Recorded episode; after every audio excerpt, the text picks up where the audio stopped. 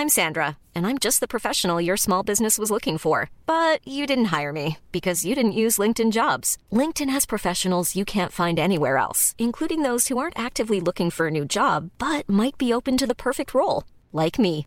In a given month, over 70% of LinkedIn users don't visit other leading job sites. So if you're not looking on LinkedIn, you'll miss out on great candidates like Sandra. Start hiring professionals like a professional. Post your free job on linkedin.com/people today.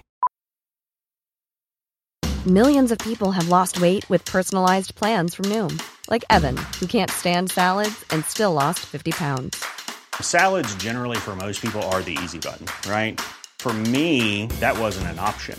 I never really was a salad guy. That's just not who I am. But Noom worked for me. Get your personalized plan today at Noom.com. Real Noom user compensated to provide their story. In four weeks, the typical Noom user can expect to lose one to two pounds per week. Individual results may vary. Hey, it's Ryan Reynolds, and I'm here with Keith, co star of my upcoming film, If, only in theaters, May 17th. Do you want to tell people the big news? All right, I'll do it. Sign up now and you'll get unlimited for $15 a month in six months of Paramount Plus Essential Plan on us. Mintmobile.com slash switch. Upfront payment of $45 equivalent to $15 per month. Unlimited over 40 gigabytes per month. Face lower speeds. Videos at 480p. Active Mint customers by 531.24 get six months of Paramount Plus Essential Plan. Auto renews after six months. Offer ends May 31st, 2024. Separate Paramount Plus registration required. Terms and conditions apply if rated PG. really nervous breakdown age of 29 from many years of lots of drugs and drinking. My symptoms were anxiety, panic attacks, depression, insomnia, agoraphobia. That was when I found meditation, and I used a particular deep style of meditation called transcendental meditation. Quite fascinatingly, the anxiety, depression, the, the panic attacks, and that just started to dissipate. We access a field of intelligence, the unified field. It's the field that all potential and all creativity exists in, and it's bursting with fullness, it's bursting with all possibility that everything that will ever be created and designed and cognized will come out of that field. So when we start to dip into that field of pure consciousness, we're really coming from a place of greater potential. The only way that we can truly experience the depths of fulfillment is to but if we really want to liberate ourselves, we've got to actually are you ready to let go of being everything and anything at the same time? And then what will happen is the richness will be yours. Welcome to the Inspired Evolution. I'm your humble host, Amrit Sandhu, and you're tuning in to a conscious conversation designed to help you grow. Our mission here is simple it's for you to live your purpose, live your best life, live the life you love. This podcast is sponsored by Enthusiasm for Life, by Great Creation itself. Keep the good vibes flowing for myself and yourself, do us a solid, subscribe to the Inspired Evolution podcast on YouTube, the home of the Inspired Evolution podcast. Now sit back, relax, open your mind, open your heart to this conversation, and stay inspired. Keep evolving. This conversation with Tom Cronin goes super deep for those that are looking to start a meditation practice, or whether you've been meditating for a few years and you want to go even deeper, or whether you've been meditating for maybe even like, you know, maybe coming on to a decade and you've dropped off your meditation practice and want to reignite it in a really potent way. And also, this conversation is for those people that have a meditation practice that seems much more cognitive based than spiritual based. You've been, you're definitely across the mental benefits of meditation, but really want to understand the spiritual benefits, what's actually going on in the metaphysical for you as well. Stitched all together in this one conversation with Tom Cronin, a really, really, really powerful conversation on the benefits and the potential benefits of meditation, how far it can really take you, like how deep your meditation journey can go, how to access it, and then go all the way in. If that's something you want to find out more about, this conversation is for you. Welcome back to the Inspired Evolution. Tom, we've got Tom Cronin with us today. Brother, it is such a pleasure to have you here. Thank you so much for doing this with us. Mate, it's uh, great to be here again. I was very excited to hear that I was invited back again. We had such a deep conversation last time, and I enjoy just riffing and hanging out with you. So, looking forward to this. Oh man, the treat is absolutely mine. I have to ask, and this is going to be a total harebrained question, but the you, like, were you expecting it second time round? And was it like did it throw you off, or were you okay with me Ewing and coming out of the gates? um, it's hard to shake me, but uh, it was it was a little bit of a surprise, but it's all good. okay, good to know. Um, for those that are tuning into Tom for the first time, Tom Cronin, founder of the Stillness Project and co-creator of The Portal. And we're going to talk a little bit more about um, the Stillness Project and the portal as well. As Tom mentioned, we've had a whole other episode with Tom before, um, but it's been a while, and I really wanted to dive in deeper um, into the conversation around meditation. But today's conversation will be geared for those that are first time meditators and those that have been meditating for a while and potentially dropped off their practice as well, because I notice that that happens quite a bit in my coaching. So, yeah, I guess uh, the first place to sort of start in the conversation, just to provide us some context, Tom, like um, your story, like how did the Stillness Project come to be something that you do? Because I remember from our last conversation, yeah, Wolf of Wall Street kind of vibes, and yeah, just you know, lots of going out, experimentation, like just enjoying your life to the fullest, but then also somehow feeling empty. Can you tell us a little bit about your story, um, just to provide some context for those that haven't listened back to the other episode. Yeah, for sure. To give some context, I suffered extreme stress in my body, uh, which sort of was manifesting as panic attacks. Uh, was manifesting as anxiety, restless leg, tapping leg syndrome, uh, chronic chronic insomnia, uh, severe depression, and this was kind of like this culmination of time in a very stressful environment, which was me being a money broker on a trading room floor, very Wolf of Wall Street, and then having really late nights, lots of drinking, partying, um, late 80s, early 90s, things were kind of pretty crazy back then. And, you know, the, the body's an interesting device. The body has this incredible intelligence within it. And we think of ourselves as the body, but it's really just a mechanism that we're currently using to experience this earthly realm, this dense realm. And it's a beautiful mechanism because it's got this inbuilt intelligence that's designed for optimization. And when it is not optimized, when it is not given the appropriate environment to optimize itself, that is obviously good rest, nutrition, fluids, and obviously um, you know positive thoughts, etc., positive environments, then the body sends these signals, and it sends these sort of pulses of signals, which are like red lights on a dashboard. When the red light pops up on a dashboard of your vehicle, your car, the red light is telling you that there's somewhere in that vehicle a problem that you need to address. And that's what a symptom is. So my symptoms were anxiety, panic attacks, depression, insomnia, agoraphobia, constantly getting colds, flus, sicknesses. Um, and these were just simply the red light on the dashboard. These were the signals that the body was giving me. And look, for a long time, I ignored those signals and if we ignore the signal, of course, the signal just gets worse. The red light on the back. Yeah, because there's a point just, where you couldn't even leave the house, right? Like, yeah, I developed agoraphobia, so I, I really had a full blown nervous breakdown at the age of 29 from many years of lots of drugs and drinking and crazy times, and um, that was when I found meditation. And you know, interestingly, what happened when I started to meditate, and I used a particular deep style of meditation called transcendental meditation, and really quite fascinatingly, I created through the meditation and environment, there was profoundly deep rest. And then all of those anomalies, the body just started to work them all out and melt them away. And quite fascinatingly, they just simply just melted away. And all the anxiety, depression, the, the, panic attacks, and that just started to dissipate. And I went back into that job and I continued on for 16 more years without having those red lights flashing up on the dashboard. So it was really quite powerful. And that's what really motivated me to bring this very ancient, esoteric, spiritual practice into the mainstream and realize the power of this for workers, corporates, you know, business leaders, business people. And that's why, you know, not only was it a great success in my life, but I brought this into a lot of corporations, um, you know, lately working with Amazon and Coca Cola and Oracle and Qantas to help them bring this to their staff as well. Nowadays, it is more accessible thanks to the work not too dissimilar to exactly what you're doing in the world. Um, but I imagine when you started meditating, it wasn't just a matter of an ad popped up in your Facebook feed, learn how to meditate. you know, how did uh, like, yeah, like how did that moment come about? Because you're going through all your challenges, all the red lights are popping up on the dashboard. Um, yeah, and then you know it. I and I had someone reflect this to me recently. Like I've got my own journey in like of depression and meditation totally reconstituted my life is the way I share it from stage myself. Um, but someone reflected back to me was like, "You're so lucky that your doctor prescribed you mindfulness as well as pills." Um, and I was, and I reflected on that. I was like, actually, yeah, like my whole trajectory in life would have been so different had I not been handed a five-step breathing exercise. Um, yeah, how did the meditation drop into, like, how did you come across meditation? I'm gonna say way back then, and sound rude, but do you know what I mean? Like back then, it wasn't as as, as prevalent and as prominent that meditation wasn't mainstream.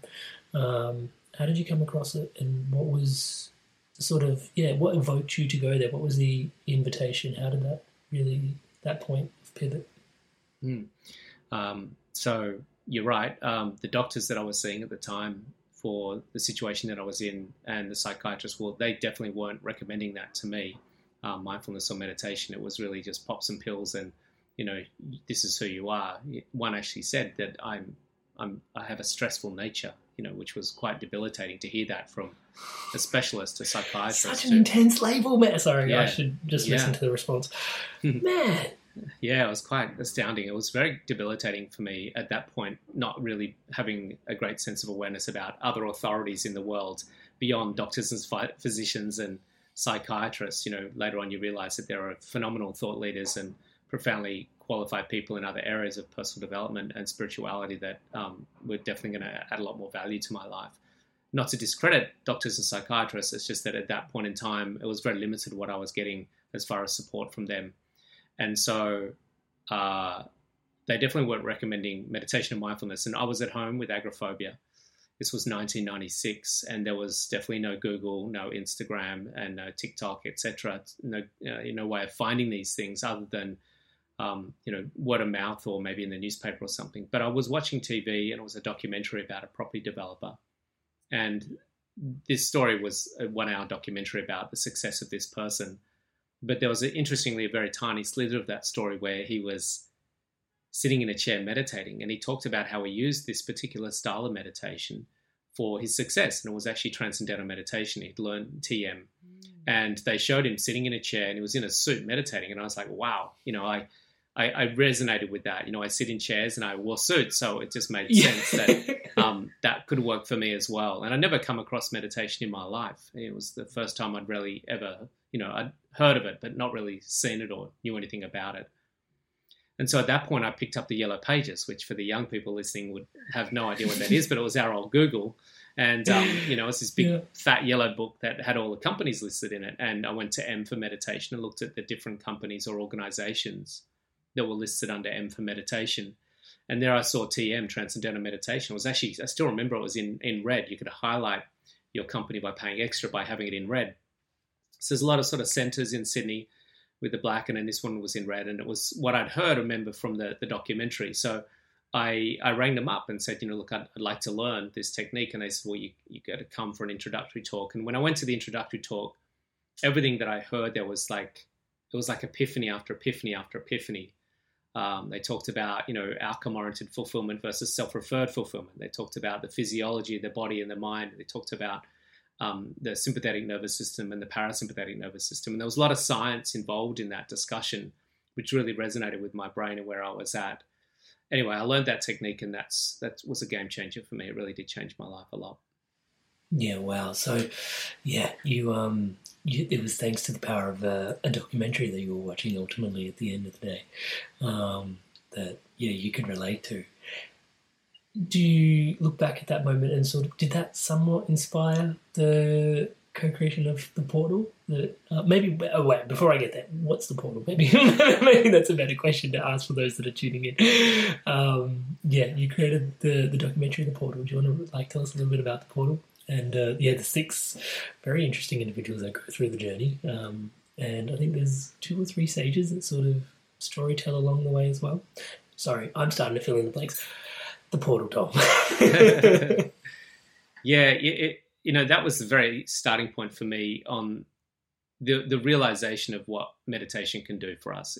Firstly, I was just blown away. I was like, I couldn't believe how quickly these anomalies simply melted away. And that was just by simply closing my eyes, repeating this strange sound, and putting my body into profoundly deep states of rest. And from there, I got very motivated to help other people to relieve their suffering and their stresses that they were experiencing through this simple technique. It was just mind boggling that this technique had stood the test of time, five to 7,000 years, and here we have it at our disposal. Like the world needs to see this, the world needs to have this.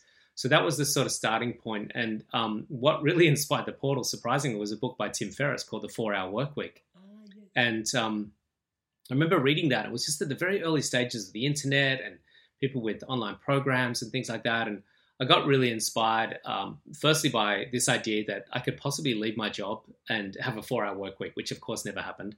Um, and I don't think Tim Ferriss has ever worked a four hour work week either.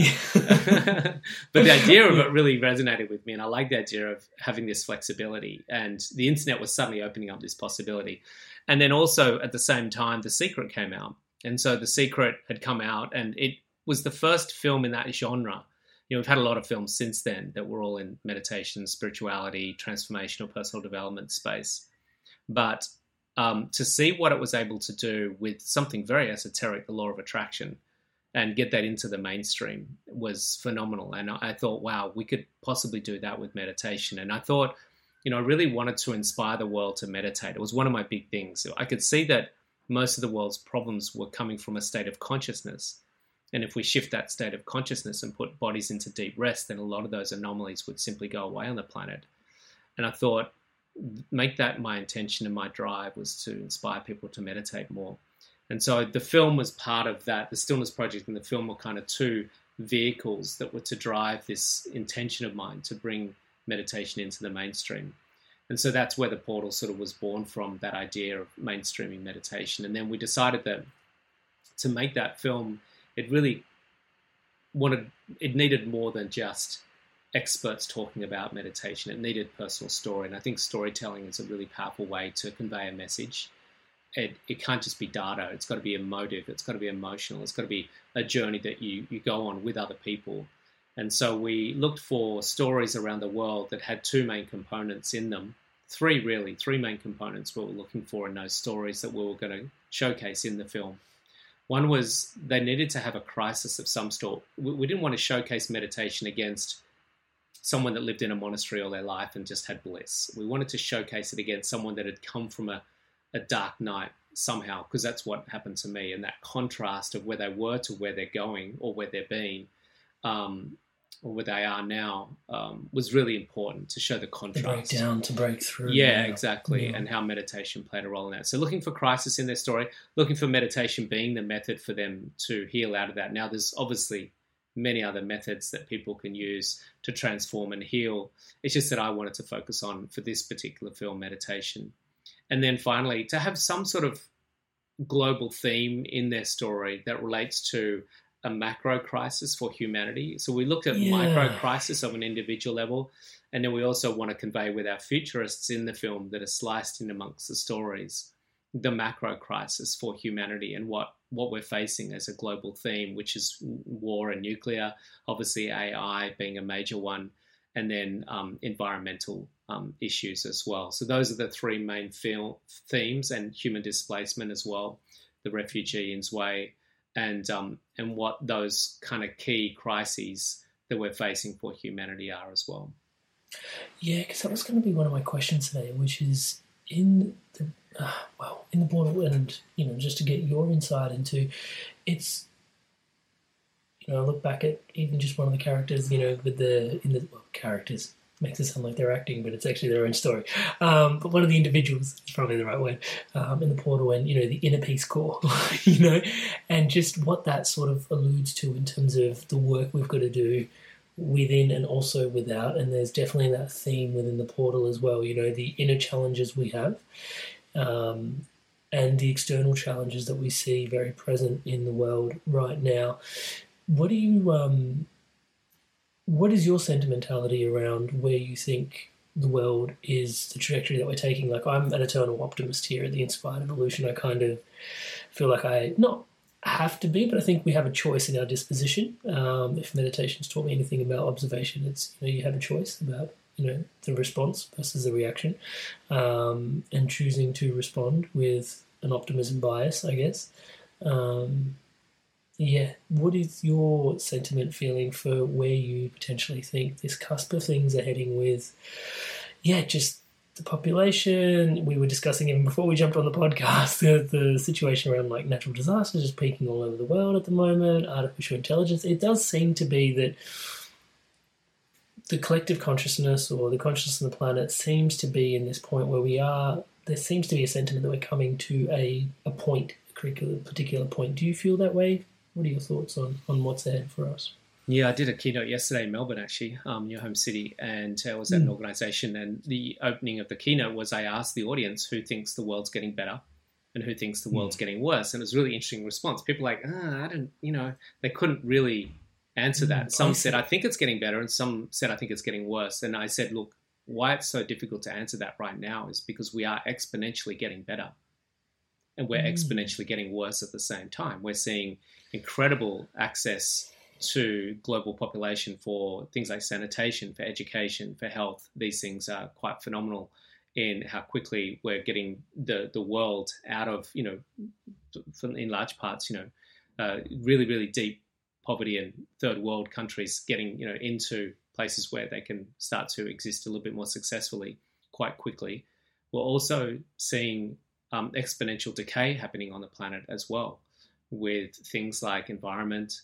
Um, we're seeing uh, escalation um, in you know nuclear arms and things like that. We're also seeing um, a number of other factors that one could say you know plant and species decline is going off the charts.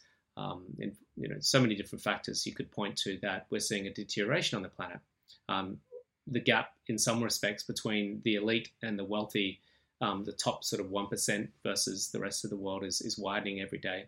So there's a number of factors that are major concerns, and there's a number of factors that we should be, you know, cheering ourselves on because of what's happening. And what we're seeing there is, is this sort of incredible sort of um, destabilization where things are getting better and worse at the same time. And we can't keep going on that trajectory. We either want to go up to a higher level of order and cohesiveness or we go down to a lower level of order and cohesiveness. And one of the there's never been a faster or easier way to start your weight loss journey than with PlushCare.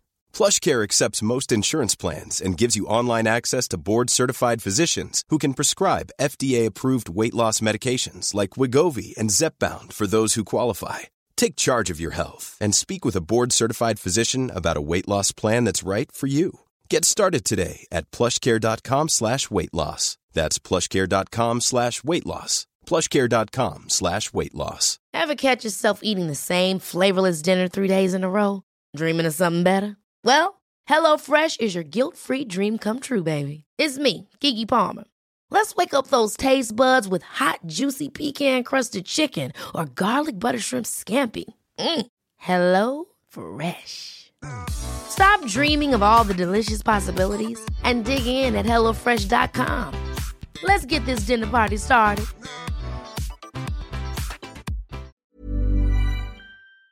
Looks like it's becoming more imminent as time goes on.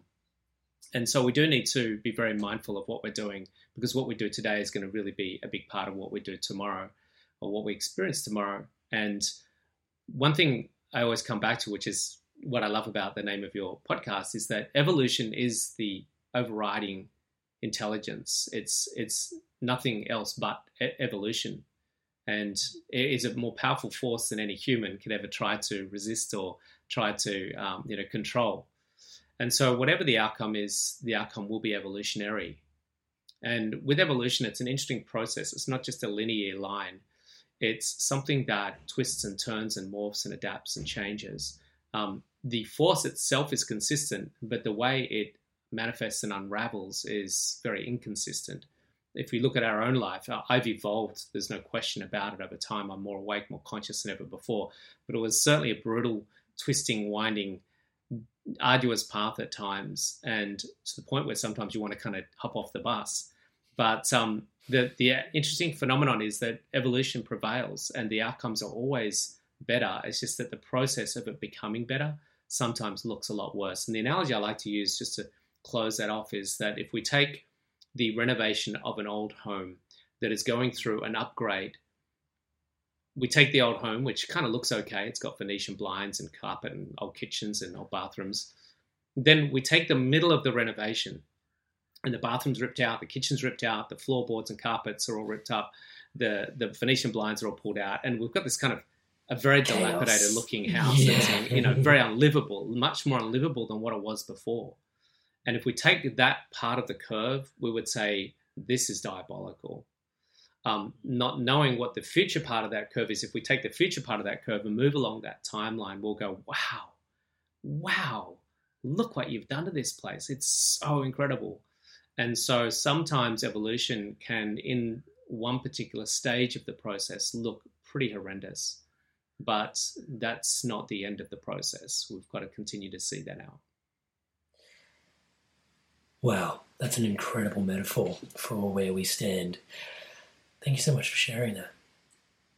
I guess to sort of bring that back now to meditation and stillness, because even with, well, within and around all of that, and you dedicating yourself wholly, solely as your being to meditation, there is this, um, I guess, underlying current of as within, so without. Then, um, as we dive into meditation and the role that the individual then plays in this collective shift that we're kind of going through, um, I want to ask.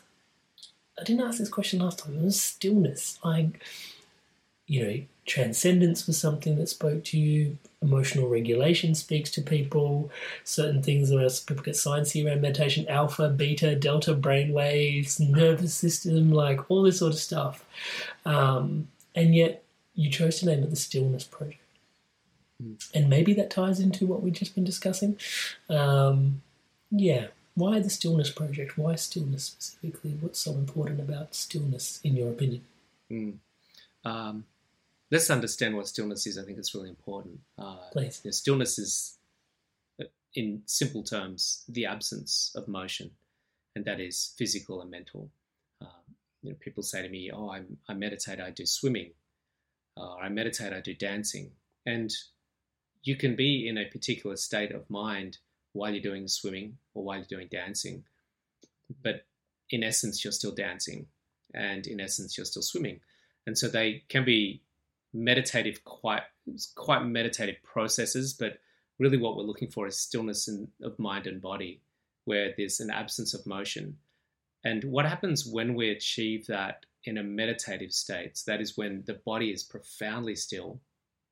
There's no physiological movement, and the mind is deeply still because it's satiated. And this is the, the beauty of Vedic meditation is that we use a mechanism called a mantra, a primordial vibration that has a beautiful nectar and quality about it for the mind. And it takes the mind away from that constant external world chasing of charm and charisma and pleasure into the inner world of silence and stillness. Now, it, it, the mind's not moving towards silence and stillness, the mind's moving towards greater charm. And the mantra leads the mind towards greater charm. Now, the greatest charm that the mind can find is conscious awareness without thought. Now, this is a, a, realm called being or presence or pure consciousness. Now, pure consciousness is pure in that it's not tainted by a positive or negative thought. Uh, it's not tainted by a future or past scenario. It's it's it's really pure in that there's no thoughts, yet it is conscious awareness. Now, it has an essence to it, which is remarkably blissful. The, the quality of that is profoundly blissful. And because it's blissful, the mind is now still. Now, there's two great benefits that come when the mind and body is still. The first benefit that comes is the deep, deep, nourishing, healing rest that gets activated in the body that inspires an intelligence for the optimization of the vehicle. So that's when the body starts to kick in and its intelligent design starts to optimize and regulate to the point where you see a lot of anomalies starting to clear out of the body and a lot of things are getting repaired in that environment because the body is actually designed to optimize and it wants to optimize and we're just creating the environment for that to happen so optimization of the physical vessel is critical even uh, two days ago i was teaching meditation and um, the gentleman dropped into deep rest and he came out of the meditation and started crying and that's because the body was releasing the toxicity and it sounds unpleasant, the toxicity, but the, the low grade frequency of sadness that was a low re- resonance in the body as the body had purified and it released that emotion that was trapped in the body. And then the, the tears just flowed, and I said, That's really healthy, wonderful that you're releasing that at this point in time. Uh, the second thing that comes from stillness of mind and body when the mind is awake, not asleep or unconscious, is we access a field of intelligence, the unified field. It's the field that all potential and all creativity exists in. And it's bursting with fullness, it's bursting with all possibility that everything that will ever be created and designed and cognized will come out of that field, which is quite phenomenal. And so when we start to dip into that field of pure consciousness, we're really coming from a place of greater potential as a human being and getting out of the minutiae and the conditioning and the constructs of the of the thinking mind, which is what we call vasanas. Mm. And so stillness, thank you so much for sharing that. It's so inspiring. and I find, yeah, I find it really apt that you mentioned that there's um yeah, because oftentimes I do find people describing something similar to me. It's like I'm dancing and I'm in flow, you know, and it's like, hey, I'm, you know, like you said, I'm swimming, and it's like, yeah, you're you're in a flow state, and it's a particular state of mind, but it's not specifically meditation. One of your um, most popular YouTube videos online is the four different types of meditation, um, and we've, I guess, we're discussing transcending meditation um, here. Can you touch on the other three just so we can sort of compartmentalize a little bit around so we know um, yeah what we're doing. Yeah there's so many different types of meditation. There's some apps out there i think they've got 10,000 or 20,000 meditations on there.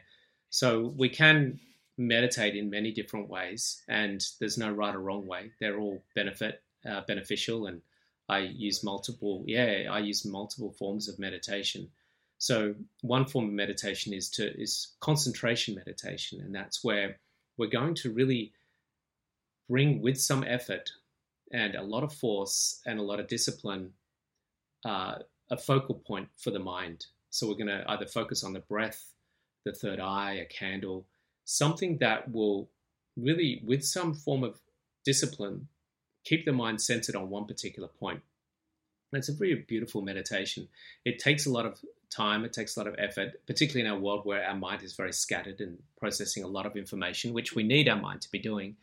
So it's a difficult meditation. A lot of people struggle with it. They find it almost sometimes creates more stress because mm. it's hard for them to to do that and they feel uncomfortable. And if we feel uncomfortable doing an activity, it's very hard for us to integrate that in our day because we like putting pleasurable things in our day, not uncomfortable things in our day. And so the retention rate on some of those concentration meditations is quite low, I tend to find. What's really important for me is retention rate, the ability to retain your meditation practice on a daily basis is where it's going to really have the power. And so, with a low retention rate, it's very hard for that to have sustainable impact. But it's a very powerful meditation. Uh, contemplation meditation, that's where we're doing gratitude, visualizations, listening to Matthew McConaughey doing a bedtime story on the Calm app, or you know things where we're still having mental stimulation. So the mind's not still in contemplation meditation. It's still a powerful meditation, and I also do contemplation meditations. That's gratitude, visualizations, even some chakra alignment at times. And that's where I'm actually actively engaging my mind for a particular outcome. So the mind is still engaged and there's still activity.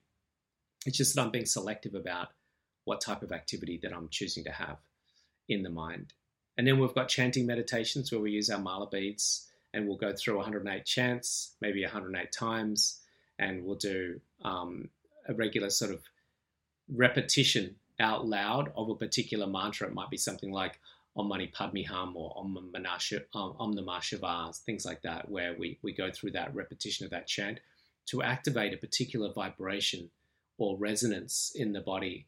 And these are very powerful meditations as well. And I often will do a chanting meditation to activate a resonance to cause some sort of attraction in the unified field that will attract something towards me. And um, the thing with those active meditations like chanting, it is a very active meditation. You're not going into those deep, deep states of restfulness because you're through some form of stimulation, counting the mantra bead, mala beads and doing your chant and saying it out loud. So again, we haven't gone into silence and stillness, um, although it's still a beautiful meditation. And then we've got the transcending meditations, which is where we actually transcend and we put the mind and body into profoundly deep states of rest. So all beneficial, all very valuable, but just very different. at the moment with the transcending meditation, you've been meditating for quite some time, and it's sort of being your modus operandi, I guess.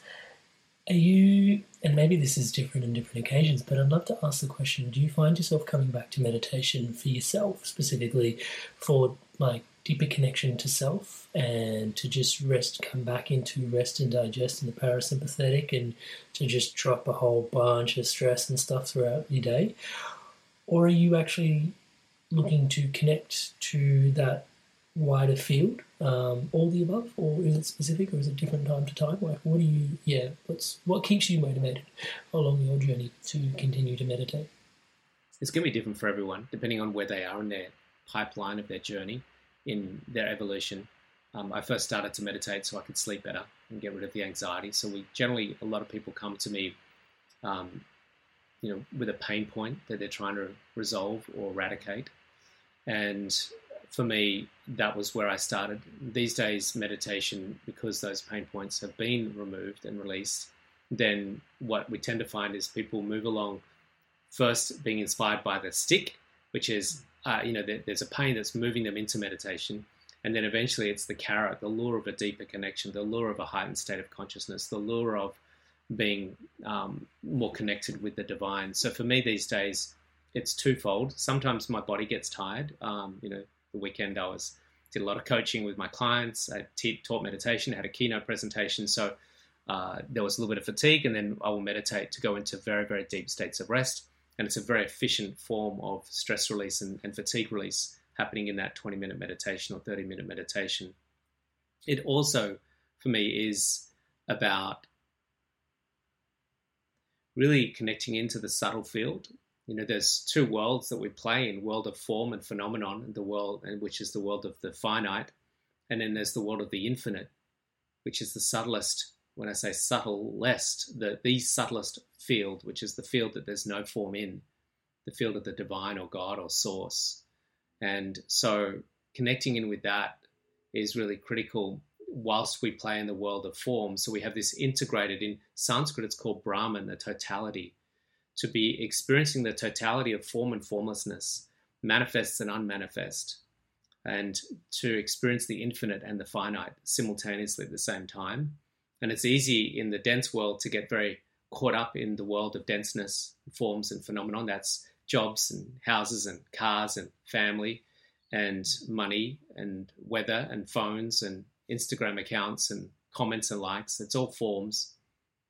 But to not get completely swept away by all of that and ignore the subtlest world, which is the world of formlessness, which isn't an empty world. It's not a void. It's not blackness. It's actually a world that's brimming with joy and love and and ecstasy in some respects. So it's really important we integrate those two worlds together, and that's what's missing on the planet. We're in a period of time in Sanskrit called Kali Yuga, which is an age of ignorance, ignoring that subtlest world, the world of formlessness. So for me, it's a big part of always reminding and reconnecting and remembering to be with that source. Because that was going to be one of my questions today, which is around the fact that living in this, like, well, 3D reality, which is very sensorially rich, um, and rewarding in, in some ways. We do pay for the reward um, the the subtleness within which meditation invites us into, and the way within which way within which it rewards us, um, can make it difficult for people that are early starting on in meditation to actually connect to a practice. What do you recommend for those people? I do recommend finding a qualified teacher. Uh, this is not just a seller because that's what, what I do, but to really, you know, this is one of the most important things I think we'll ever learn in life. And when we want to learn things, we generally go to someone that's qualified. And I think finding a teacher that will take you through a particular process of learning the art of transcending. I think there's so many different types of meditation, and like I said, they're all beneficial, but we've really got to learn to experience the fourth layer of reality. We've got the deep sleep, we've got dream state, we've got thinking state. We've got to get into that fourth state. We call it turiya in Sanskrit. And to transcend, I think, is key to experiencing the fullness of life.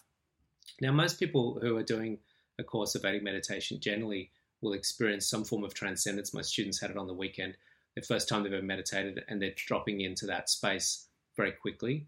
And the beautiful thing about why I teach this and why I practice this is only because I find it, for me personally, was the most effective thing that I could find to access that realm. And so, what I suggest is that for early adopters, chop around and find out whether you're getting that transcendent experience, whether you're getting into that space, because there's two things, like I said, it's, it's extremely blissful and very compelling, which is why we have such a high retention rate for that particular technique because of the, the bliss that is experienced. But there's something quite tangible and almost measurable in some respects that you can you're aware when you're dropping into that space. Um, and as one student said, you know, I don't know where I went just then, but that was phenomenal. Mm. So they knew they went beyond. They knew they went somewhere that was not the normal place they currently occupy, occupy or exist. yeah. Sorry, I was saying that's my favorite comment when they pop out on the other side. yeah, yeah, yeah. Wow. What just happened? yeah, it's magic.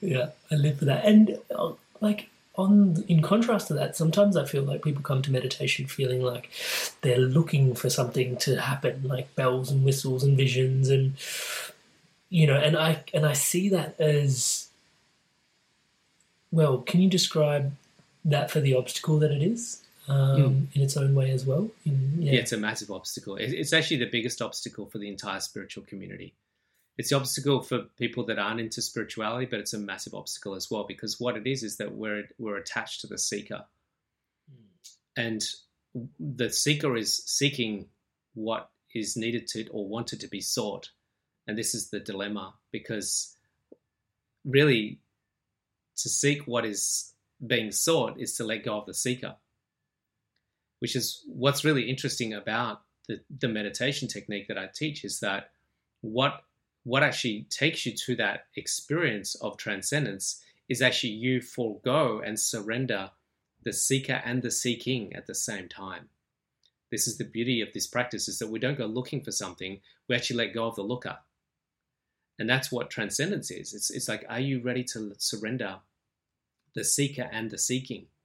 Because when you do, then what you were seeking actually will be sought.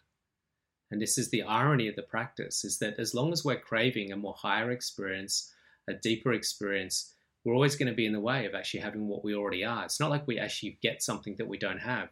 We actually let go of the thing that is stopping us from experiencing what we already are. And that's going to be the biggest part of the process. So, what was happening on the weekend with this gentleman meditating was he found himself dropping down, which is the melting away of his identity. The thoughts, the emotions, and the physicality were starting to melt away. And then he said he had this trepidation and he pulled himself out. He said, I kept pulling myself out. And I said, Yeah, because you were afraid to let go of the seeker. You were holding on to the identity of the person trying to be the seeker, trying to find something. And I said that's the thing that gets in the way for most of us is that we're always looking for that next high or that next spiritual experience or that next lightning bolt or turtle dove. And sometimes that craving and that seeking is actually the barrier to you being what you already are, which is are you ready to let go of being everything and anything at the same time? And then what will happen is the richness will be yours because you are already it. You don't get something, you let go. That's what enlightenment is. It's a very challenging process because this is really not about gaining. Our whole society is built on the idea of gaining. Mm. And we, we carry that even into our spiritual search. Can I get more? Can I gain more? I want more of this. I want higher this. No, it's not that. It's about being less.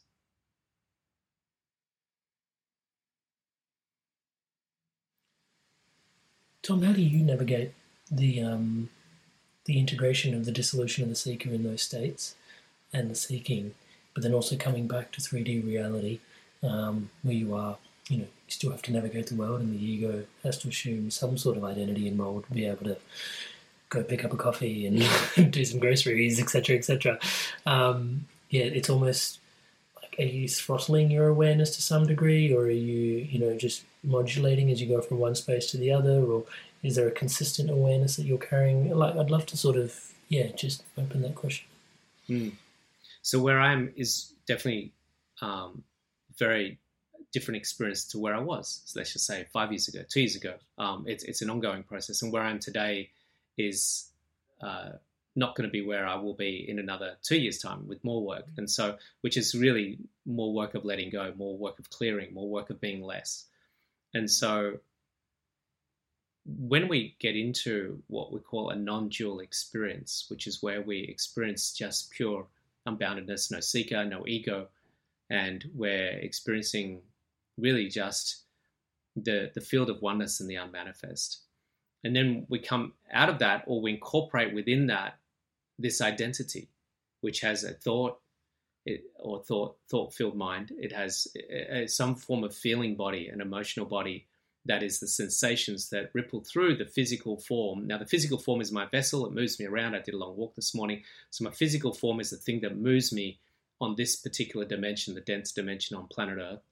There's a feeling body within that, which when I listen to Netflix, or, sorry, listen to Spotify, or eat ice cream, or watch Netflix, or cuddle my dog or play with my family, then um, it, it, has some sensations arise within the body that are sensations of either positive or negative charges, which is the emotional body. And then we have a thinking mind, which is the thing that has software apparatus and it's constantly having thoughts moving through it. Um, the integration of non duality and the unmanifest into duality is a really interesting process. And traditionally, traditionally people in a very, very non-dual type of experience, non-egoic, and what we call emptiness in Buddhism, they're empty of the ego construct. They traditionally found it very, very difficult to integrate into the world with families and jobs and finances. So they lived very remotely in caves and ashrams sort of and lived as an ascetic. And yeah. um, what we're starting to explore now, which is a very new paradigm, and it's something that really we're on the very early stages of exploring, yeah. This is like a, a new threshold that we've never really, yeah. but definitely pioneering. You know, what is it like to be non-dual, to be empty of the occupant, the ego, and to be living in the world with jobs and with families and with financial, you know, challenges. And that's something that we're just trying to work ourselves out, you know. And there's a great line by Sadhguru, I don't remember the exact quote, but he says, We go into the non dual and come back into the dual. Now, someone in duality, which is just full ego existence, um, without having had any non dual spiritual experience, they don't look that dissimilar to someone that's in the dual state because they're driving cars, they're eating ice cream, they're going to the Thai restaurant, and they're doing their jobs and going to the chopping movies, wood, carrying water, yeah, chopping wood and carrying water. You know, so that it doesn't look on the yeah. surface level of activity that dissimilar. It's just that there's a very subtle degree of quite dynamic shift as well, subtle but dynamic, um, mm.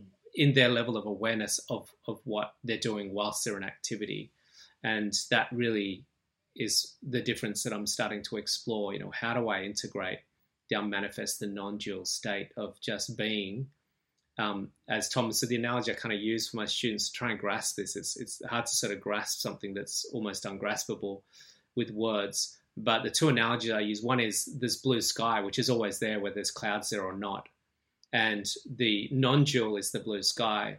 The dual, the, the, the structure, the form is the cloud, and the cloud can impede the expression of that or the, the appearance of the blue sky sometime.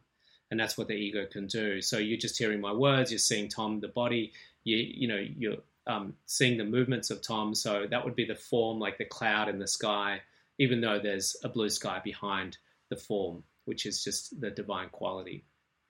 Um, the other analogy I use is the ocean, which is, expresses itself on the surface as waves, which are undulations that are constantly being affected and changing. Whereas at the depths of the ocean, which is the same body of the water, is deep and still. And that full oceanic experience can be experienced in the non dual and the dual at the same time. So what it feels like to try and quantify it for someone is that I have words, I have actions, I have thoughts, I have sensations, and simultaneously, in inclusive of that, pervading and permeating that, is an ever-present, subtle, very light feeling of blissful joyfulness and lovingness, even though I might be crying one day. And that's mm. the interesting phenomenon about this. So um, it's really quite fascinating how you can have that dual experience happening at the same time. I'm reminded of um, in the Vedic scriptures they say even the path of, and they say even, pardon me that, but even the path of the householder, because they've different archetypes, different stages of life, but even the path of the householder is a full spiritual like conscription, you know, in in uh, in, in Kali Yuga because or in Kali Yuga because um yeah, it just takes so much to chop wood, carry water with carrying that awareness that you know, yeah, you're sort of modulating and um, and trying to integrate the two as you carry them. It can be a whole um, path of chopping wood, carrying water. The more I tune into your work, Tom, the more I come to realize that, or it, it evokes the invitation to start to realize, actually, it's probably the right way to articulate it, that fulfillment, which is this big thing that we talk about, is like fulfillment, life fulfilled, life purpose.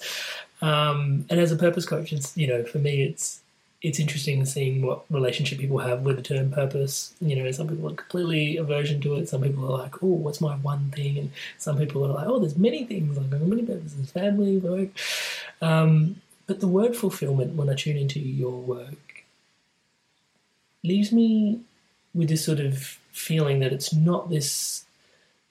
There may be this connotation on the macro, like this one piece of fulfillment that I'm walking in this life, but it seems to be more of a moment to moment thing. Um, am I right? Am I wrong from what I'm picking up from what I've distilled from your lessons and learnings? What are you? What's your perspective on fulfillment? We can look at it on two levels. We look at it what we call in Sanskrit called the karmakan layer, which is the layer of denseness. So fulfillment on that level can be like what what is a fulfilling way of living in the world? Uh, are you living healthily? Are you living lovingly? Are you living with um, things that you uh, aren't coded into but a, a, deep knowingness of the life that you can live, which is doing things that you enjoy doing, doing things that you love doing, doing things that have meaning. So they're very human type perspective and relationship with fulfillment, which is living a fulfilling life. But then we have really the true essence of fulfillment. And really, the only way that we can truly experience the depths of fulfillment is to let go of the thing that's looking for fulfillment. Um, because ultimately, the essence of fulfillment is the quality of the divine. The divine, let's just change that if you wanted to, to God or source or the higher self, to spirit. Its quality, its characteristic, one of them is fulfillment. It's complete, it's whole, it doesn't ever have a sense of, I need more. I am lacking. There is something that if I move in this direction to that place, then I will have a better experience.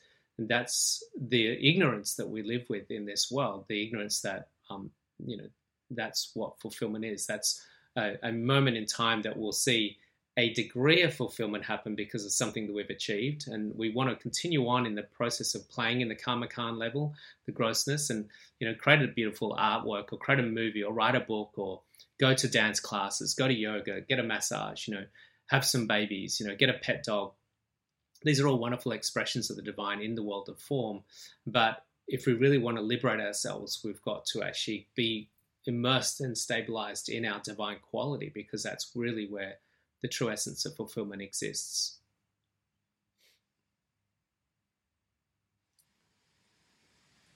Some people see meditation as a tick and flick exercise, and I'm conscious that mindfulness becomes this game of the mind in that space. Um, I'm going to go to the gym because I know it's going to give me a stack of endorphins. I know I'm going to, you know, uh, do my meditations, and you know, it'll get me in, and you know, a bit of mindfulness. But as I'm talking to you, I'm conscious that it's it's very difficult to have the conversation around meditation and transcending meditation without having the conversation around spirit, universe, higher energy, source being invited in. Um, yeah, your thoughts and sentiments on potentially how to invite those that may be listening in that see meditation purely as just this, um, and it does have cognitive benefits, right? But purely just the one dimension of it just having like this simply cognitive benefits into cracking it open. I'm sure this conversation as a whole is potentially an invitation to to explore further. Um, but what would you what would you say to those people that sort of see it as just this very one dimensional um, exercise that is meditation? Yeah, it's the analogy I like to use is not to be disparaging or belittling of anyone, uh, to be fully respectful of where everyone is. You know, when I learned to meditate, um, I had no intention or no interest or no understanding or no even like you, uh, you know before. idea that Yeah. enlightenment or spirituality even existed. It's really just that I hey dude, get this anxiety and depression and insomnia out of my life. Um, and so the analogy I like to use is a fourth year quantum physics lecturer.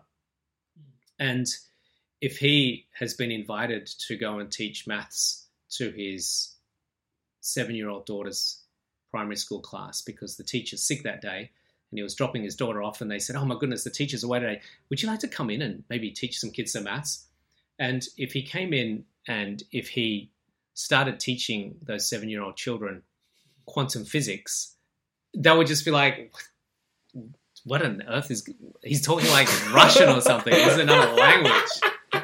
Right? Yeah, the thing is that for him to actually be able to teach quantum physics was he had to do seven um, year old maths at some stage. You know, it was a layer upon layer upon layer of him adding more and more depths to the the the knowledge. And so knowledge it, it can't just be delivered, you know, in one way. It has to be incrementally delivered. And that's the beautiful thing with knowledge. And so that's the beautiful thing that we're in this wonderful timeline of evolution. And that's what the, the divine, the field of oneness or God or source has created is this created this timeline that evolution moves through. And so that's the gift that we have, the playfulness of it. So I work with Qantas and Amazon and Oracle and you know, I can't go in there and say, meditate and you'll have let go of the seeker and you'll find the sword. They're like, Yeah. frick are you talking about? So it's like, you know, this yes, is you can't have that conversation yet. Yeah, Things yeah, are maybe changing. one day. It's fine evolution. So it's like you know this is going to give you better brain optimization greater thinking less absenteeism better productivity better flow states you'll have less sick days and you'll sleep better and that's all true as well two plus two equals four is true as well as the quantum physics mathematic formulas that are on a whiteboard that cover you know four whiteboards length um, are all true and are all relevant Yeah, I love that. One of the things I'd love to ask you today as well is someone that's a long term meditator, and I'll put my hand up, this happens to me, um, is solid practice for, could be an extended period of time, could be years, and then there'll be this dip where the meditation practice just eludes me. Um, and, you know, sometimes it's a life event, you know, like the birth of my son, Touchwood, is, you know, sleep it, it eludes us, let alone taking the time to sit and be present. Um, but I do feel that there are still remnants of the meditation practice that carry through in the time period, and then you start to realize that you're off center, and then you. Um, I found myself coming back to meditation, but that highlighted this point where I'm sure there are. I'm not alone. There are many people that are long-term meditators that drop off their practices. Do you see that? And what do you see sort of being the the cause and, and the the remedy to, to some of that, in your opinion? Yeah, quite often what we tend to find is people start meditating because they've got a problem.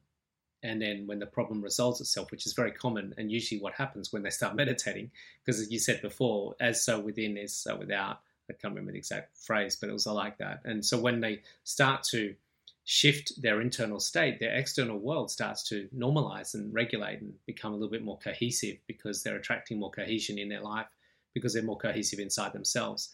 And so at that point, they're like, oh, job done. That's good. Uh, I don't need to do it anymore. And so the tool that they used to make their life better worked and they dropped the tool.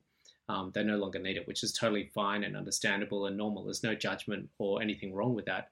What tends to happen is, though, that at some point uh, another problem arises and they need to come back to meditation. It's like, oh, I dropped my meditation for a while and now I've got this bloody problem that I need to fix. And so they'll pick their meditation up.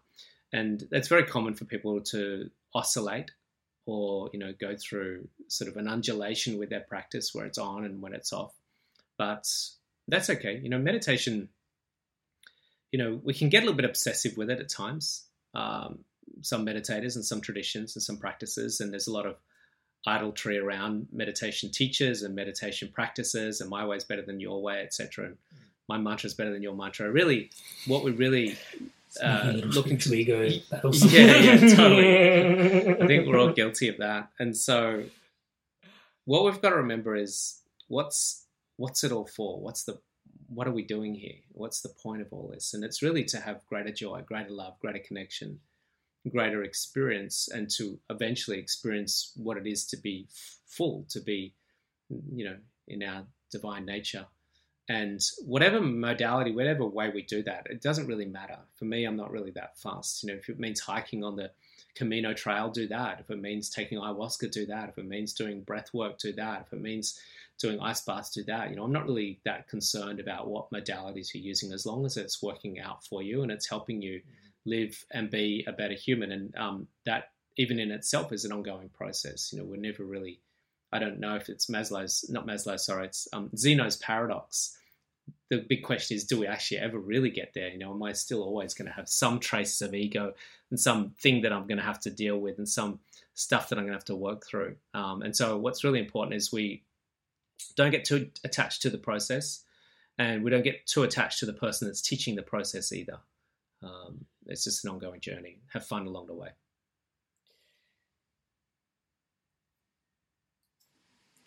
I find some coaching clients of mine, and this is quite, quite a few people through the times, they, they get they have a meditation practice which is two to three hours in the morning, two to three hours in the evening, and I find myself obviously acknowledging and supporting them as required as needed. But then part of me does wonder internally, like surely there's not well not surely obviously it's a case by case situation each individual presents differently. But how do you espouse balance with living in the real world? And i say meditation is not living in the real world. It's you know we've talked a lot about it today in terms of connecting into that field of oneness um, and all the benefits that can be espoused in that space. But then also you know, at what point are you leaning onto your tools so hard that they're becoming a crutch and you're just, you know, and how to like, how do you navigate, like, invite the navigation of balance between those spaces um, for people? Because I, I'm sure some of those people listening into this podcast have a practice where they're meditating significantly and they want to take it further. Um, and that's not to say that there's anything wrong with meditating eight hours a day, but I'm just conscious that there are people that I know that are meditating potentially six to eight hours a day and not really getting much out of life itself um, beyond that, from my humble perspective. And maybe I'm completely wrong, but yeah, just yeah. There's definitely the case of people leaning sometimes too much or for too long on their tools. The tools are important; they play a role in helping us stabilize. It's like the analogy I like to use is it's like a cast on a leg when we've got a broken leg, and the cast itself isn't fixing the leg. The, the leg fixes itself. The, the cast is just stabilizing it. But if we get too attached and too reverent and too idolized of the cast, and we're like, oh my gosh, the cast saved me. I'm never going to let this go. Then what happens is that cast can actually become detrimental and it can actually yeah. cause gangrene. You can actually lose atrophy, the leg. right? Yeah, yeah, the, yeah, yeah, yeah. And a, a couple of stories. Sorry, yeah. come on. Yeah, there's a couple of stories that are probably relevant at this point. One was a book I read about a monk from Denmark or Finland, and he went to a Thai monastery and he spent 12 years in this monastery in silence and stillness. And he really leaned on that that process, that practice to to be like the savior to his life, to his world. And then when he left the monastery, he went back into the world and he really struggled. He was an absolute mess. He, he really wasn't integrated and stabilized in that in activity. And this is really the, important part of the process is it's not so much what we're getting in meditation, it's not so much what we're getting in breath work or yoga. It's how we integrate that whilst we're not in meditation, whilst we're not in yoga. And I remember one morning I was down at the beach and there's a section of the beach at South Bondi called the Temple, which is a concrete platform that in the morning it's peak hour at six in the morning at sunrise, and there's people doing yoga and tai chi and meditation. It's a beautiful energy down there, and the sun rises and hits the cliffs of Bondi at the south end of Bondi, and everyone's doing their morning sadhana.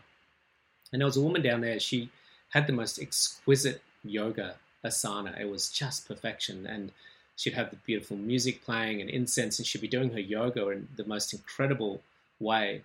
And one day, a gentleman was walking his dog, and the dog was off the leash, which is a bit of a no-no on the beach.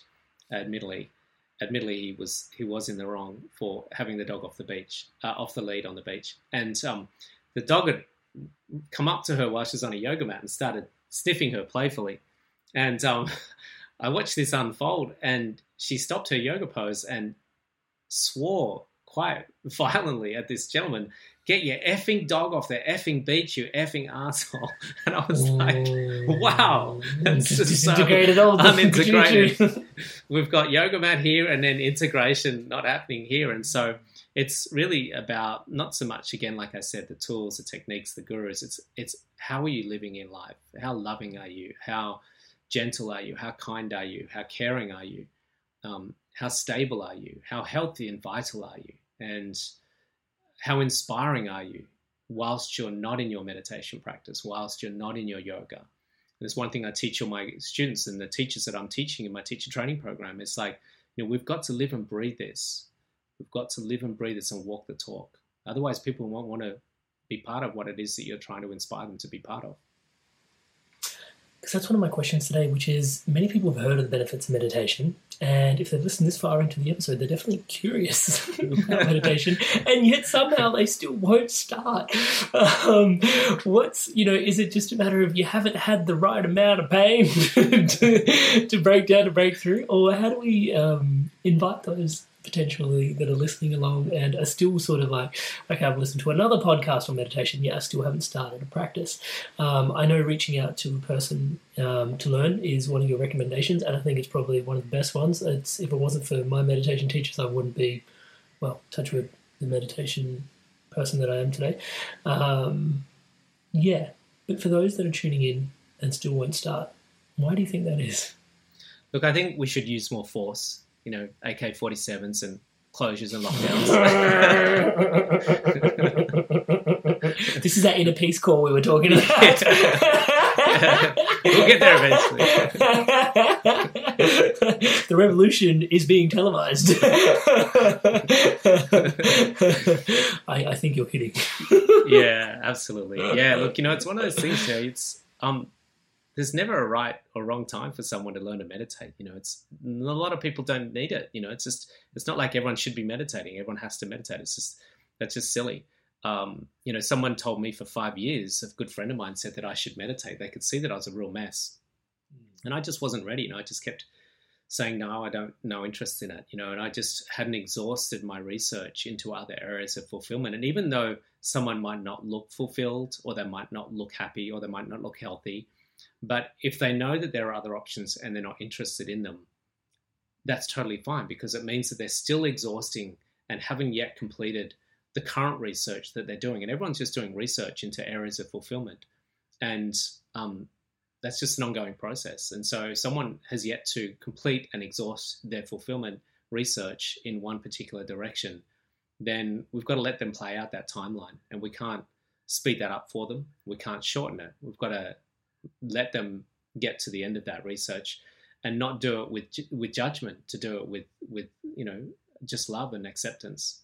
And the analogy we use sometimes in in reference to this is that if we pull the arrow back in the bow in the string and we pull it back and we pull it back and we pull it back and we pull it back the further we pull that back when we eventually let that go, it's going to go faster and straighter. So the people that take longer longer periods of time and do more and more research, and the people that like hit rock bottom, they're the ones that tend to be like all in, you know, as opposed to the people like, yeah, maybe I'll do it, maybe I'm not. Yeah, okay, I'll do it because you suggested it. As opposed to like, I'm doing this no matter what, you know, and they're the ones like I was, you know, I'd pulled that, I pulled that back a long way uh, to Yep. sort of breaking point. It really Yeah, was. to the point where it almost snapped. Yes, Yeah, I- that's right. Touch wood. I was Similar situation to you.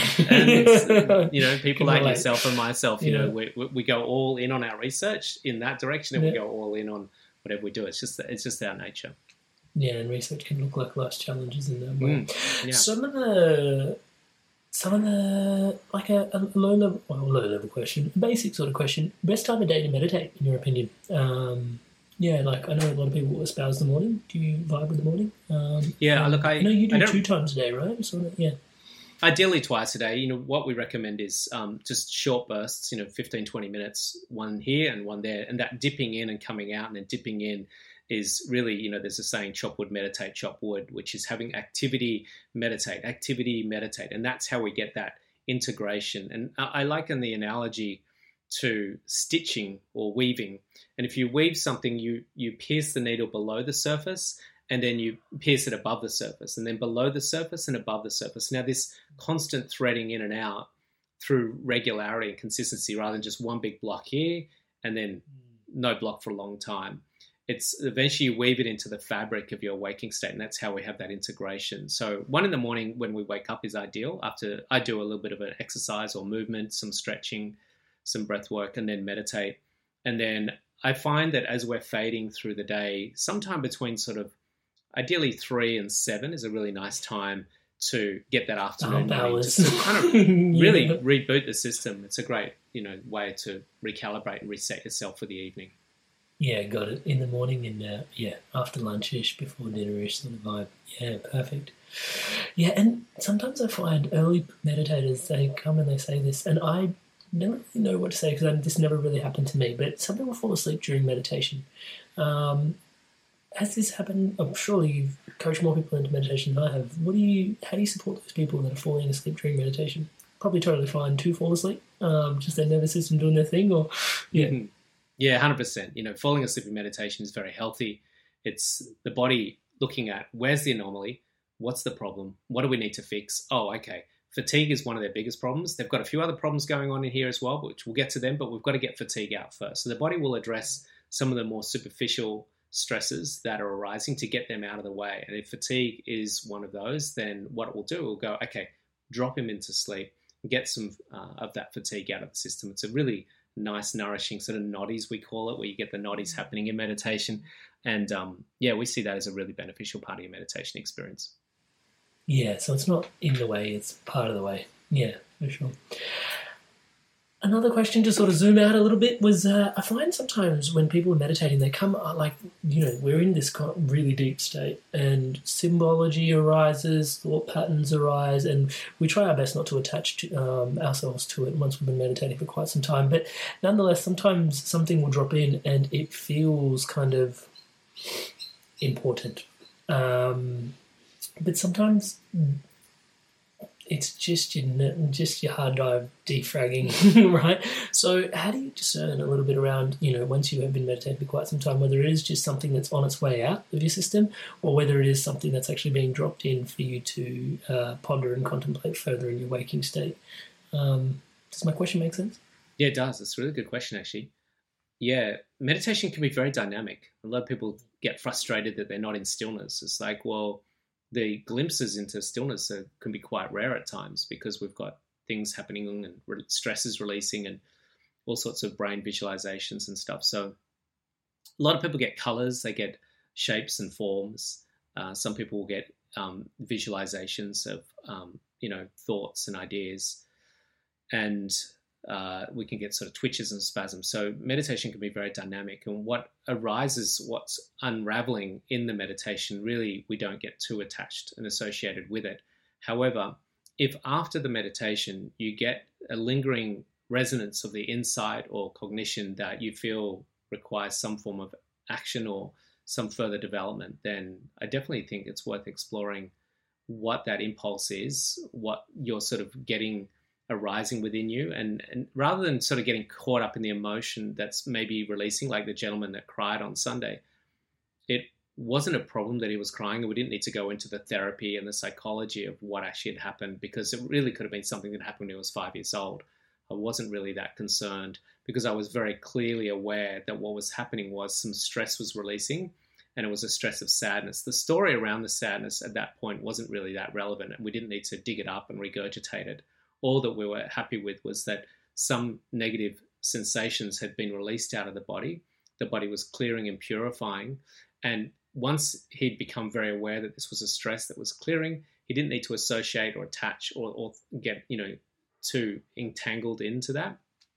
However, if it's something that is something you need to address in life that you feel, uh, you know, maybe it's a change of job or maybe it's, um, you know, something that you're contemplating as, as far as a, a deeper sort of um, direction in life, then you can definitely give it sort of further concern, further, um, I guess, attention after your meditation and do some deeper thinking on that. I, what I what I integrate into my day is what's called critical thinking, and I inspire my coaching clients to do this.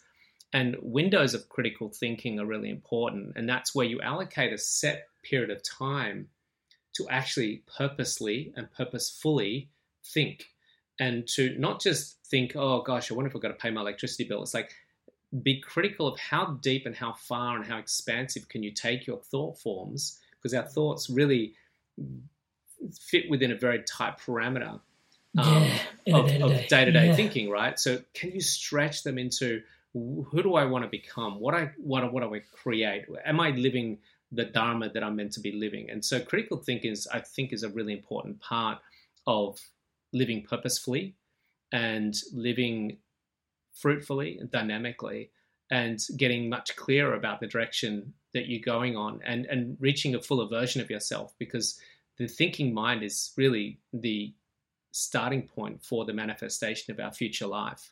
So meditation is all good about clearing the mind and expanding the mind in that deep unified field um, sort of space of, of no thought. But I think when we come out of meditation, putting aside time for deep thinking and really assessing, like, who am I? Why am I acting this way? Why do I think this way? Who do I want to become? Because that's a blank canvas. And I really, particularly in our retreats, we go through a very set sequence of um, workshops and events and talks over the length of that retreat to help them really start to play with that quantum field so they can do some very deep, powerful critical thinking and start creating a very magnificent life because most of us don't believe we're capable of that. Mm, it's a total inspired evolution.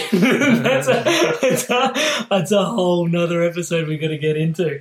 Oh man, I um, as you were sharing, I've, I was listening to some poetry yesterday, and I, I really appreciate what you're saying about the thinking and the mind as well because what I was hearing, and I, I, absolutely love your metaphors, even the way you describe the stitching of the meditation above and below and the number multiple times a day, and just you know how much tighter the fabric can be of your being and your practice, you know, with that. Um, but yeah, alluding to what you were to, uh, talking to um, about the mind. Uh, I'm gonna butcher it. It was so beautiful though. It was, you know, what is bigger, the sky or the mind, when one houses the other? And it was just like oh you know and just the invitation to sort of just realize the capacity of, of mind that went on to say what is deeper the ocean or the mind? When one houses the other you know and i was like whoa you know actually the mind actually has this really incredible capacity um, to contemplate um, the infinite yet never really able to reach it. Um, yeah yeah i really appreciate what you share. Oh tom i so many questions, so much gratitude. Tom, honestly, I can imagine just how potent spending 12 weeks with the work that you've done around, you know, meditation and also just, you know, the seeker and the identity piece, but then also all the trickle down benefits that sort of come down stream from having a regular meditation practice, but then also being able to work with ego, identity, and softening a lot of those edges. Um, would be like would be useful for. You've got a 12 week program that you support leaders with. Can you tell us a little bit about that? Just because I think it's a really inspiring space um, for a lot of us that are meditators and long term, and also for us to sort of feel into the kind of work that you're doing actually in the world, um, influencing leaders to sort of have that sort of shift in awareness because the trickle down economics of that is actually really inspiring as well. Yeah, look, I you know, it took me a while to work out a business model as a conscious leader in the world. You know, when we came into this whole new world of yoga teachers, breath workers, meditation teachers, healers, um, you know, nutritionists, people that were looking to make a difference in the world in people's lives. There wasn't really a lot of business models out there. You know, I was taught and I paid hundreds of thousands of dollars to coaches and consultants and advisors to mentor me when I left finance to set up my business. And they all kept saying the same thing, which was niche, niche, niche. And I created one product and we tried to sell that time and time again. And it was going okay, but it just wasn't really getting there. And I was, it just never got really cash flow positive, And it was very, very difficult. And it took me a long time to work out a very different blueprint and business model that you can actually thrive in. And it, it's something that I'm now, it's called the Ascension Business Blueprint. And I mentor people over 12 weeks how to set up and thrive in your business model as a conscious leader, where A, you get to impact more people, number one. B, you get to have a sustainable, self sufficient business model that allows you the fruits of your labor. And thirdly, what I call a win win win business paradigm or a game B business model, which is I do a lot of mentoring on, on startups and stuff, is that not only do you win, not only do your clients win, but because you're a for profit and you have cash flow positive business, then you can actually funnel some of that profit two other areas. So we work with B1G1, which is buy one, give one. So when someone buys my coaching program or buys my meditation course or pays me for a speaking gig or buys a retreat package, we allocate a percentage of those funds to charities around the world. So that's really what I call a game B business, where we're looking to create win-win-win paradigms and omnipresent um, sort of omni-win, sorry, business model. So we mentor people over 12 weeks called the Zen Academy on how to set up these businesses. Everything from websites to social media to mindset to enlightenment to you know your retreats, getting books published, having online programs, coaching programs, the works.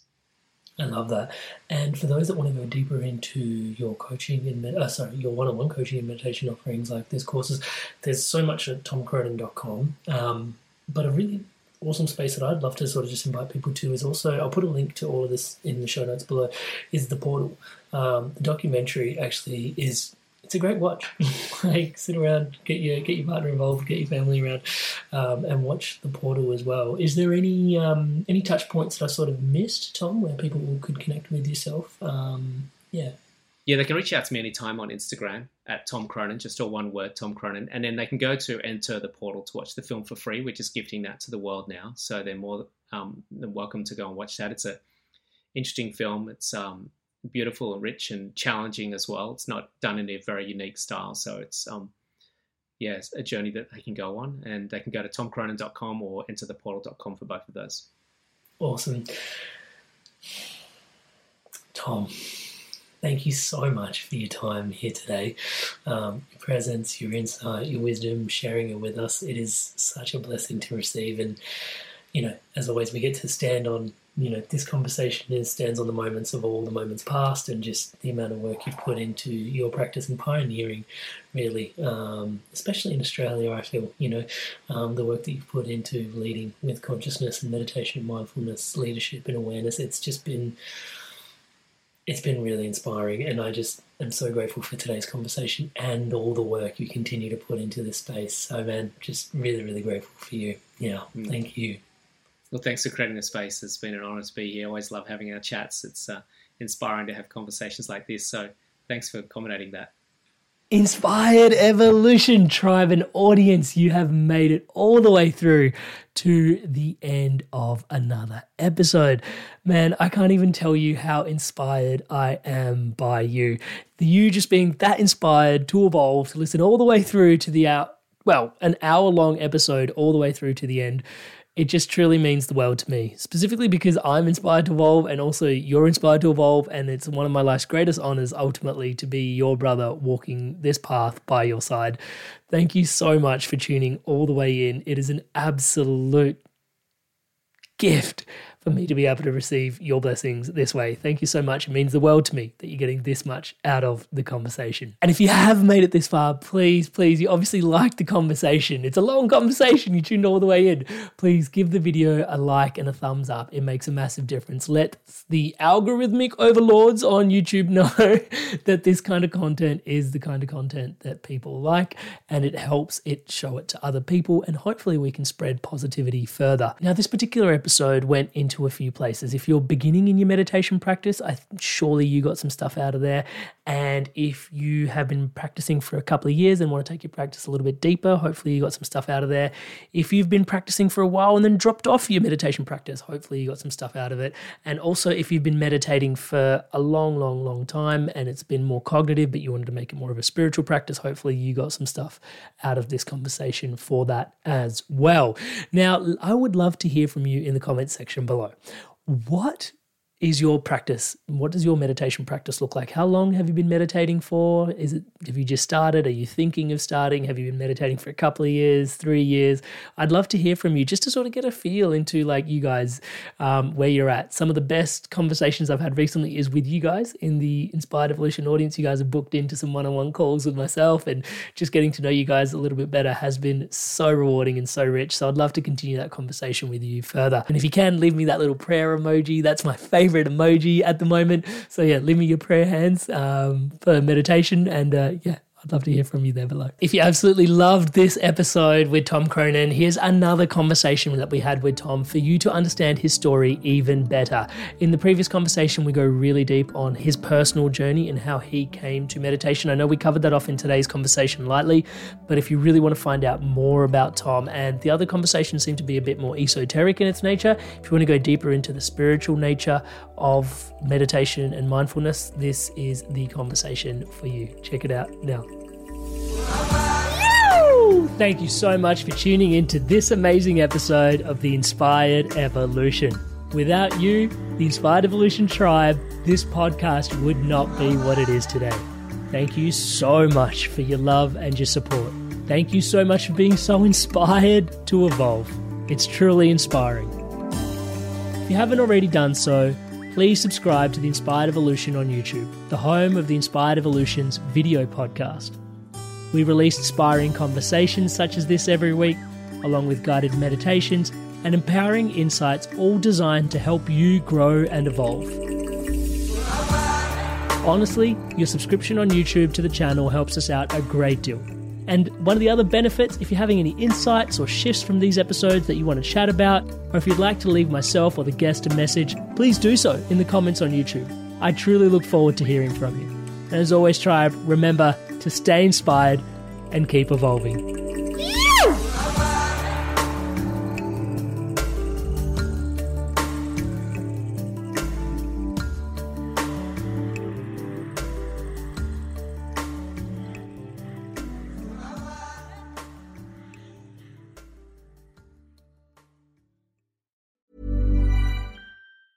Ever catch yourself eating the same flavorless dinner three days in a row? Dreaming of something better? Well, HelloFresh is your guilt-free dream come true, baby. It's me, Gigi Palmer. Let's wake up those taste buds with hot, juicy pecan-crusted chicken or garlic butter shrimp scampi. Mm. Hello Fresh. Stop dreaming of all the delicious possibilities and dig in at HelloFresh.com. Let's get this dinner party started.